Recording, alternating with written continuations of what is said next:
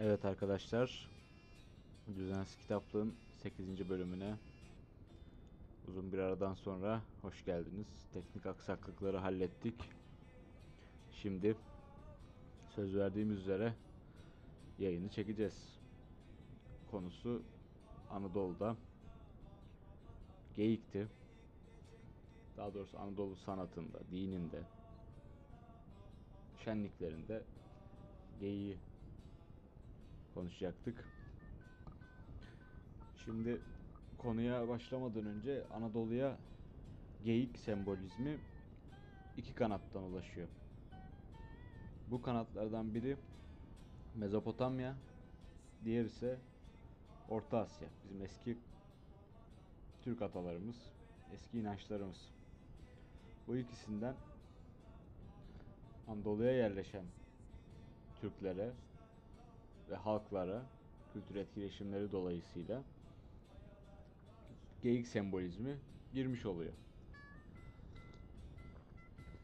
Şimdi ilk önce Mezopotamya kısmını konuşalım. Mezopotamya kanadından gelen geyik genellikle sigara nerede? Mezopotamya kanadından gelen geyik genellikle o zamanki tasvirlere bakılacak olursa sikkeler üzerindeki çanak çömlek üzerindeki tasvirlere bakılacak olursa kırların koruyucu ruhu lamaların hayvanı olarak yani lama tanrı lamaların hayvanı olarak geyik ön planda daha çok da bunu Türklerde de göreceğiz. Geyik dişicil öyle mi denir? Dişicil. Dişicil bir yapıya sahip. Bu yüzden çoğu zaman bu dişi yanı ayla da özdeşleştiriliyor.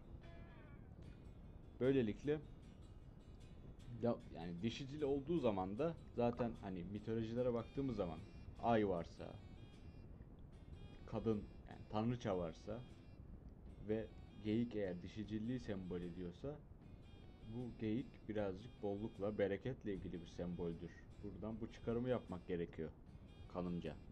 Çünkü Türklere baktığımız zaman da bunu görebileceğiz az biraz. Dönelim Mezopotamya'ya.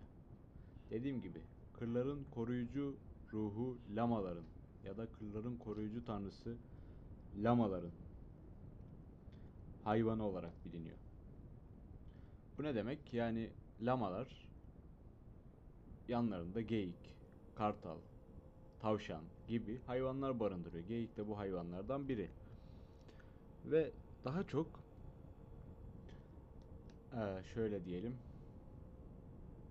avcı toplayıcılık dönemine dair verilerde elimizde hep şey var. Geyik bir av hayvanı ama hep de kendisinden korkulan bir hayvan.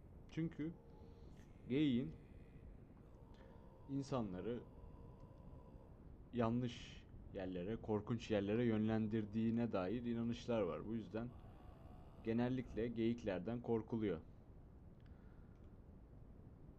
Dediğim gibi avcı toplayıcılıkta av hayvanı olarak resmedilmiş. Sürekli avla ilgili tasvirlerin içinde var. Bu yüzden sürek avlarında işte uzun süreli uzun uzun süren avlarda geyik avlarken bu avların başarılı olması amacıyla bu tasvirler işte çömleklere, taşlara, mağara duvarlarına gibi kazılanabilecek her yere kazılıyor. Bu mağara duvarı resimlerinin bir anlamı da bu kabile, topluluk savaşa gitmeden önce, savaş nereden çıktı? Ava gitmeden önce bu avlayacakları hayvanların tasvirlerini duvarlara ve araç gereçlerin üzerlerine kazıyorlar. Ve böylelikle savaşta yani avda başarılı olacaklarını düşünüyorlar.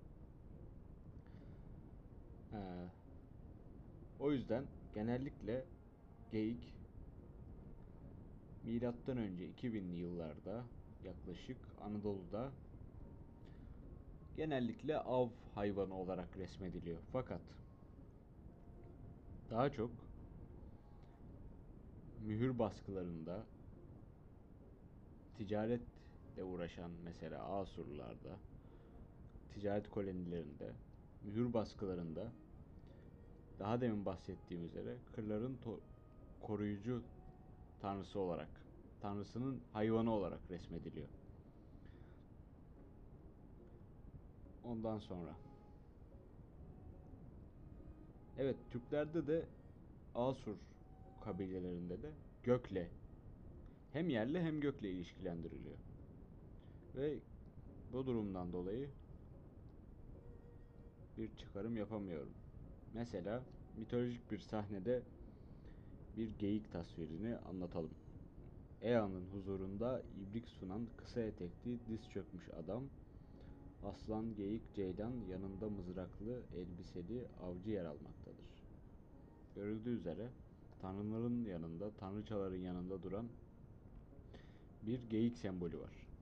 Daha sonra bir diğer örnek Hilalli güneş kursunun altında hafif arkalıklı tahta oturup sağ elinde bir kap tutan tanrıya lama korumasındaki iki tapan yer alır. Arkadakini lama elinden tutup getirir ve küçük çıplak adam yer alır. İkinci bölümde de tapma sahnesi işlenmiştir. Sola, sola doğru yatmış ceylanın üstünde dik kalkmış geyiğe küçük tapan betimlenmiştir. Görüldüğü üzere lamaların yani kırların koruyucu tanrısı lamaları yanında geyikler var. Bu bir Anadolu'ya gelen geyik tasvirinin bir kanadıydı. Daha sonra Hitit çağında da geyik tasvirleri mevcut Anadolu'da. Bunlar genellikle yine Asur çağındaki olduğu gibi tanrıların yanında, avcıların yanında duran tasvirler oluyor genellikle. Ve güneş kurslarının, hilal kurslarının altında yer alıyorlar. Bu da genel olarak geyiğin dişilikle alakalı olduğunun göstergesi. Ve ayrıyetten bir bilgi daha var. Geyikler, daha doğrusu erkek geyikler her sene boynuzlarını değiştiriyorlar. Yani kadın dişi geyiklere, kadın geyik ne? dişi geyiklere geyiklerden farklı olarak her sene erkek geyikler boynuzlarını değiştiriyorlar. Yani bir boynuz çıkıyor, düşüyor. Ondan sonra tekrar çıkıyor. Bu döngü aslında biraz da e, ölüp dirilme şenlikleriyle ilgili olabilecek bir döngü. Çünkü öyle ölen bir boynuzun yerine yeni bir boynuz ekleniyor. Birazdan anlatacağım üzere. Anadolu'da oynanan geyik oyunu da genellikle bu ölüp dirilme konuluğuyla ilgili. Ve bütün işte paralara, sikkelere, işte çanak çömleğe, mühürlere yani o dönem insanların kullanı kullanabileceği her şeye geyik sembolü, geyik tasviri yapılıyor. Bunların kimisi düz donuk bir sahne oluyor. Kimisi ise mitolojik sahneler oluyor. Mesela bir mitolojik sahneden bir geyik tasvirini anlatalım. Bir geyik ve erkek figür karşılıklı olarak yer almaktadır. Geyiğin sırtının üst tarafında bir ayak ve uzatılmış bir üçgen ve bu üçgenin alt tarafı tam kapatılmamıştır. Geyiğin altında erkek figürün ve çift başlı kartal bulunmaktadır. Sahnenin merkezini soldan ve sağdan çeviren çift başlı kartal yer almaktadır. Mührün iki ucunda da yatan üç yapraklı bitki bulunmaktadır. Geyik ve insan arasında doldurma motifi olarak bir rozet yer alır. Kompozisyonun ortasında karşılıklı duran iki tane geyik mevcuttur. Bunların her birinin arasında T işareti yer alır. Geyiklerin arkasında ise birer tane kanatlı karışık varlıklar tasvir edilmiştir. Sol taraftaki geyikle karışık varlık arasında yine bazı hieroglifler vardır. Görüldüğü gibi bazen de tamamen bu mitolojik tasvirlerde kompozisyon tamamen geyik üzerine kurulu olabiliyor. Ve gelelim bizim Orta Asya kanadından gelen geyik tasvirine.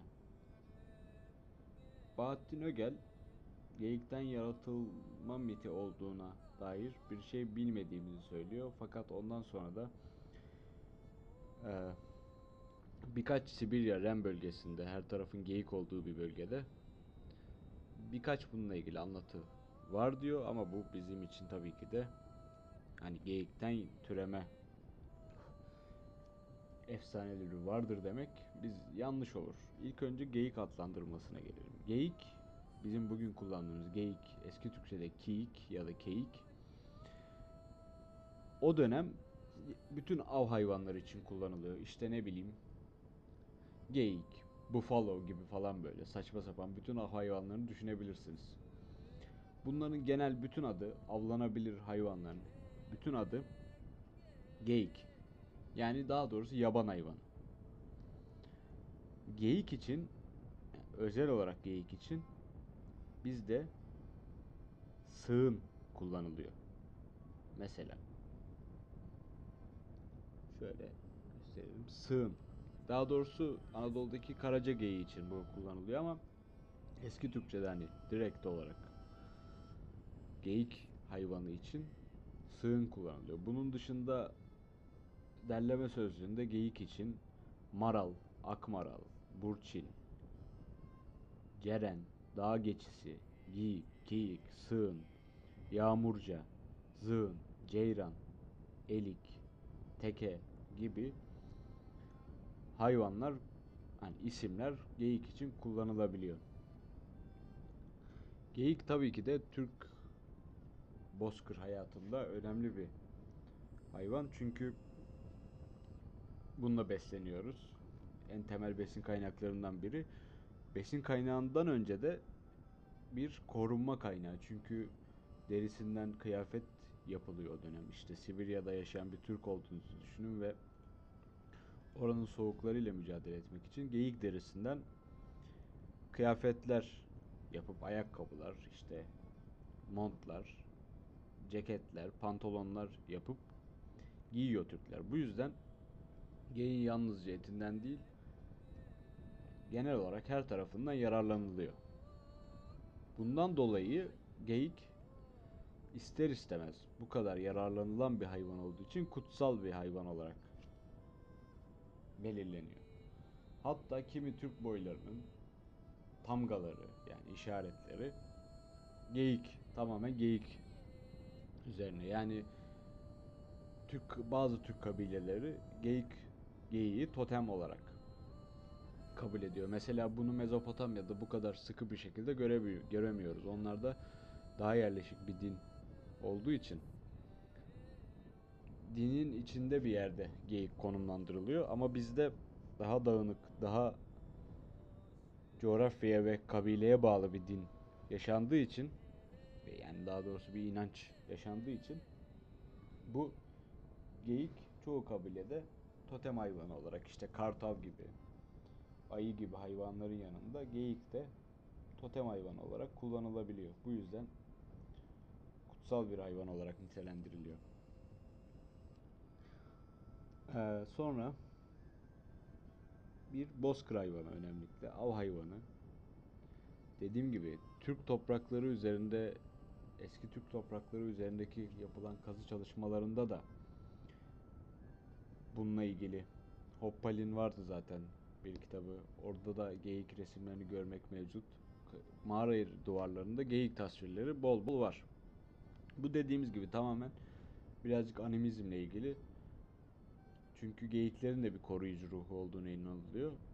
Ve bu geyiği resmetmek işte o koruyucu ruhun e, gönlünü almak gibi işte öldürüyor ama ne derler ona öldürdükten sonra da işte bunu tamamen ihtiyaçları gereği yaptığını belirtmek için o koruyucu ruhtan korunmak için falan işte bu geyiği tasvir ediyorlar duvarlarda ve av başarılı geçmesi için. Ama bundan da önemli bir şey var. Geyiklik, geyik ve Türklükle ilgili. Geyik beslenme kültüründen önce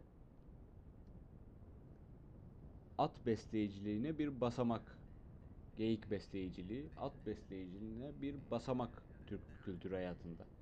Yani şöyle düşünün. bir çocuk doğdu. Bu çocuk at besleyicisi olacak. İşte at binecek ileride bir gün. At sürecek. Bu yüzden önce geyiği evcilleştirmeyi başarabilirse sonra atı devralıyor ve ata at yetiştiriciliğine, at besleyiciliğine devam ediyor. Ee, garip garip inançlar var geyikle ilgili Türk topraklarında. İşte pazarık kurganlarından çıkan geyik maskeleri var. Geyik kılığına girilen giren şamanlar var. Zaten geyik aynı zamanda bir şaman hayvanı da. Yani şamanların da belli başlı hayvanlarından biri. Ve geyiğin Türkler geyiğin evcilleştirilemeyeceğine inanıyorlar. Bu yüzden de eee, korkulan ve kutsal bir hayvan olarak görülüyor. Aynı zamanda Mezopotamya'da da olduğu gibi Türk düşünce hayatında da geyik hem göksel bir varlık hem de dişil bir sembol. Bu dişilik bolluk ve bereketle ilgili. Çünkü alageyik yeryüzünün ruhu olduğu ve hatta geyiğin Altay efsanelerinde şamanın ikinci ruhu olduğu söyleniyor. Şaman dualarında da geyik göksel bir varlık olarak görülüyor. Hatta daha da ileri gidiyorlar. Geyik öldüğünde geyiğin ruhunun eee, tekrar dirilip şaman olduğu düşünülüyor. Kimi Türk boylarında. Yani bütün Türk boylarında bu geçerli değil. Ama bazı Türk boylarında bu var. Hatta bazı Türk boylarında şaman öldüğü zaman dikilen heykelin başına da bir geyik boynuzu konulduğu biliniyor. Bu yüzden şeye göre Mezopotamya'ya göre bizim Türk topraklarında geyik çok daha kutsal. Tabi sonra ileriki dönemlerde av ruhu olduğuna da inanılıyor. Hatta Anadolu'da da sonra zaten Geyikli Baba inancı ortaya çıkıyor. İşte geyikle geyiğin üzerine binip gezen bir derviş olarak Geyikli Baba inancı ortaya çıkıyor. Bazı Yenisey kabilelerinde de insanların yer altına yani Erliğin yurduna geyikle birlikte gittiği. İşte İslamiyet'teki Burak gibi, Burak hayvanı gibi bize de bir geyik var ve bu geyik boyutlar arasında işte ulaşımı sağlayan bir hayvan olarak inanılıyor. Yani Türk boylarında, Türk topluluklarında geyik inancı çok daha kompleks bir inanç. Dediğim gibi sonra bunlar bu inançlar toplanıp bizim Anadolu topraklarımıza geliyor. Yayının başında açtığım bir şarkıda Alageyik destanında da işte anlattığı gibi biri, bir çocuk bir geyiğin avına gidiyor ve geri dönmüyor. Bu inanç Anadolu'da çok yaygın. Geyik avını hep uğursuz olarak görürler. Çünkü geyiğin insanları alıp geyik hızlı bir hayvan olduğu için, çevik bir hayvan olduğu için, daha hızlı koştuğu için diğer hayvanlara göre ve daha kolay kaç kaçabildiği için eee, şöyle bir inanç var. İnsanları alıp peşinden sürükleyip ne derler ona? Uzaklara, işte yer altına götürdüğüne inanılıyor. Bu tabi garip bir inanç. Yani bu dediğim gibi birazcık da geyikten korkulan kutsal bir varlık olduğunun göstergesi. İşte yer altına bir mağaradan dağın yamacına götürüp bir mağaradan yerin altına yani erliğin yuvasına baya baya soktuğuna inanılıyor geyiğin insanların. Bu yüzden Anadolu'da e, geyikten korkuluyor. Bunun işte tamamen kutsallığın yarattığı e, tabuyla bir ilgisi var. Çünkü daha demin de anlattığım gibi çok çok fazla bir inanç var Türk dünyasında geyiklere karşı. Bu yüzden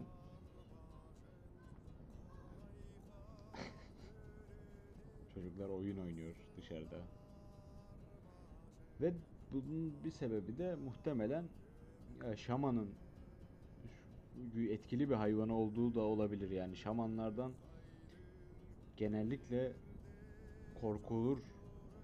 Şamanlar toplumdan uzak insanlardır. Şamanlardan genellikle korkulur. Bu yüzden de geyik de şamanın yedi yardımcı ruhundan biri olduğu için geyikten de hem kutsallık atfedip hem de korkulması çok da mantıksız gelmiyor tabii ki de. Zaten ne kadar bir şey ne kadar kutsalsa ne kadar ilahlaştırılıyorsa ki geyik de dediğim gibi dişil bir Tanrı'nın göstergesi. Hatta Akene'nin, Akgeyik, Akene'nin sembolü gibi düşünülüyor. Bu yüzden ne kadar kutsallaşırsa ona duyulan korku da o kadar artıyor. Yani süzüle süzüle Anadolu'ya bir korku halinde gelmiş geyik sembolü.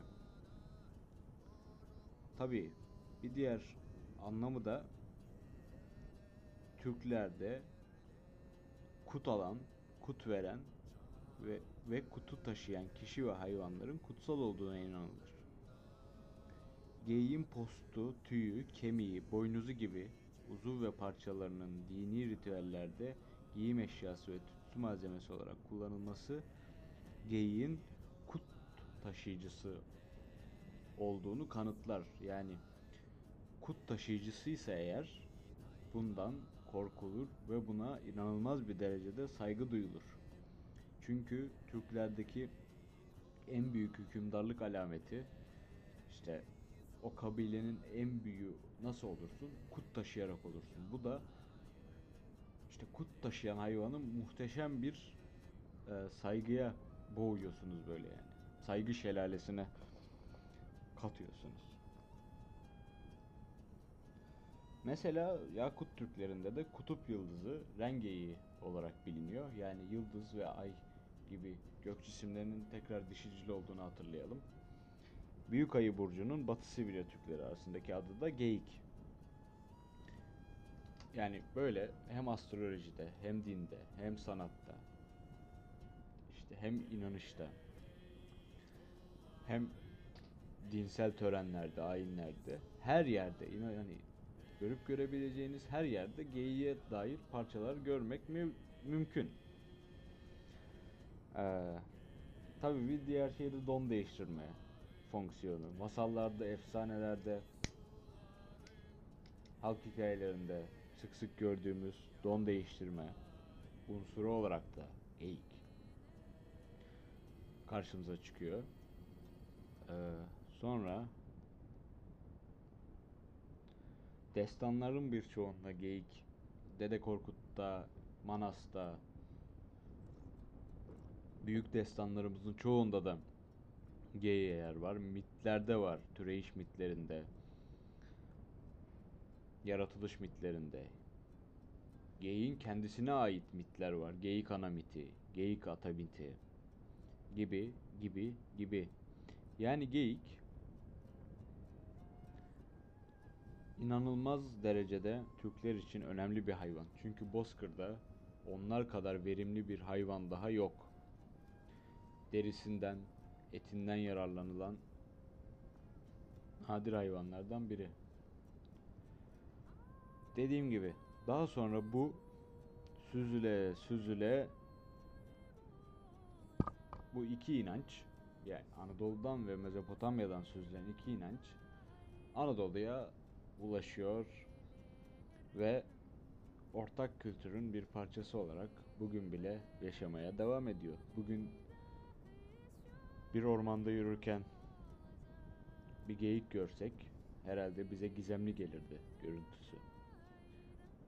Çünkü daha önce çok gizemli geliyordu. Ve o daha önce gizemli gelen imaj kafamızdan hala silinebilmiş değil. Bu artık kalıtımsal bir şey mi? Yani sosyolojik olarak kalıtımsal bir şey herhalde. Sosyal psikoloji olarak ve hala daha geyik bize gizemli, kutsal gözüküyor gördüğümüzde.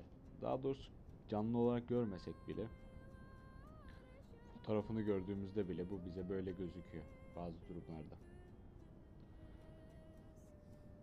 Meysel olarak geyik oyunu Anadolu'da var.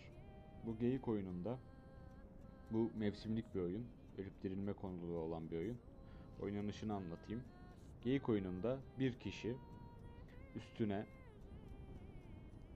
eee karaca geyiğin rengine benzeyen renkte deri deriden elbiseler giyiyor. Kafasına boynuz takıyor ve gözlerine yuvarlak şekilde kesilmiş aynaları takıyor. Daha sonra bu geyik dolaşıyor. İşte geyik kılığına girmiş adam. Burada da mesela geyiğin geyik donuna girmek gibisinden bir temsil var.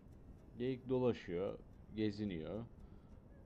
Orada köyün içinde. Sonra temsili olarak ölüyor. Tekrar diriliyor ve işte böyle bu şekilde de birinci yayında işte bahar ayinlerinde konuştuğumuz gibi doğanın yeniden dirilişini tasvir etmiş oluyor. Bu Metin Ant buna Mezopotamya kaynaklı olduğunu düşünse de söylese de bunun işte iki kaynağının olduğu buradan da anlaşılıyor. Çünkü Türk toplumu da daha demin konuştuğumuz üzere geyiklere inanılmaz derecede önem veriyor. Hayatlarının her noktasında hani biz Türklerin kutsal hayvanı olarak bozkurtu biliriz işte kartalı biliriz, çift başlı kartalı biliriz. Boğayı biliriz ama bir bunlar kadar daha kutsal bir geyik var ortada. Ve mesela bozkurt bu kadar sosyal hayatın içinde olabilecek bir hayvan değil. Çünkü bozkurtun bir şeyinden yararlanamıyoruz insan olarak. Ama geyik bu konuda inanılmaz faydalı bir hayvan olduğu için bozkurttan daha da kutsal olduğunu söyleyebiliriz bir noktada. Eğer büyük konuşacak konuşmak gibi olmazsa. Evet. Yani geyik Anadolu'ya Mezopotamya'dan ve Orta Asya'dan süzülüp bugüne kadar gelmiş güzel bir inancımız böyle. güzel bir inancımız. Yani süzüle süzüle süzüle bin yıllardır, 2000 yıllar, 3000 yıllardır bizim içimizde yaş- yaşattığımız bu tabuyu, bu totemciliğin hala yaşadığını şu an doğada yaşamadığımız için fark etmesek de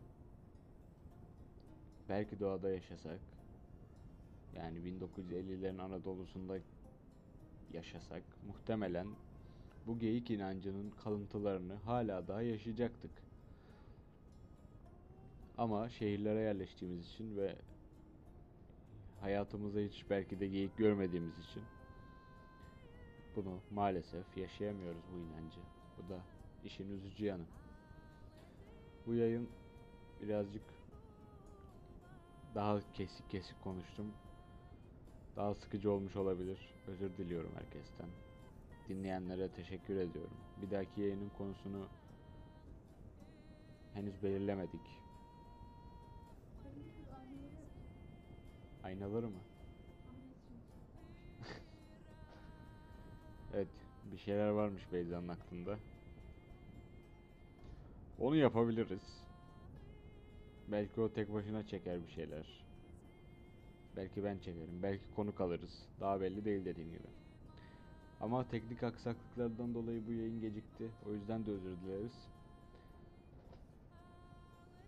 Ama onu hallettik. Şu an çekebiliyoruz. Ama bundan sonraki yayın da bir miktar gecikebilir. O yüzden şimdilik hoşça kalın diyorum. Dinlediğiniz için teşekkür ediyorum. İyi günler.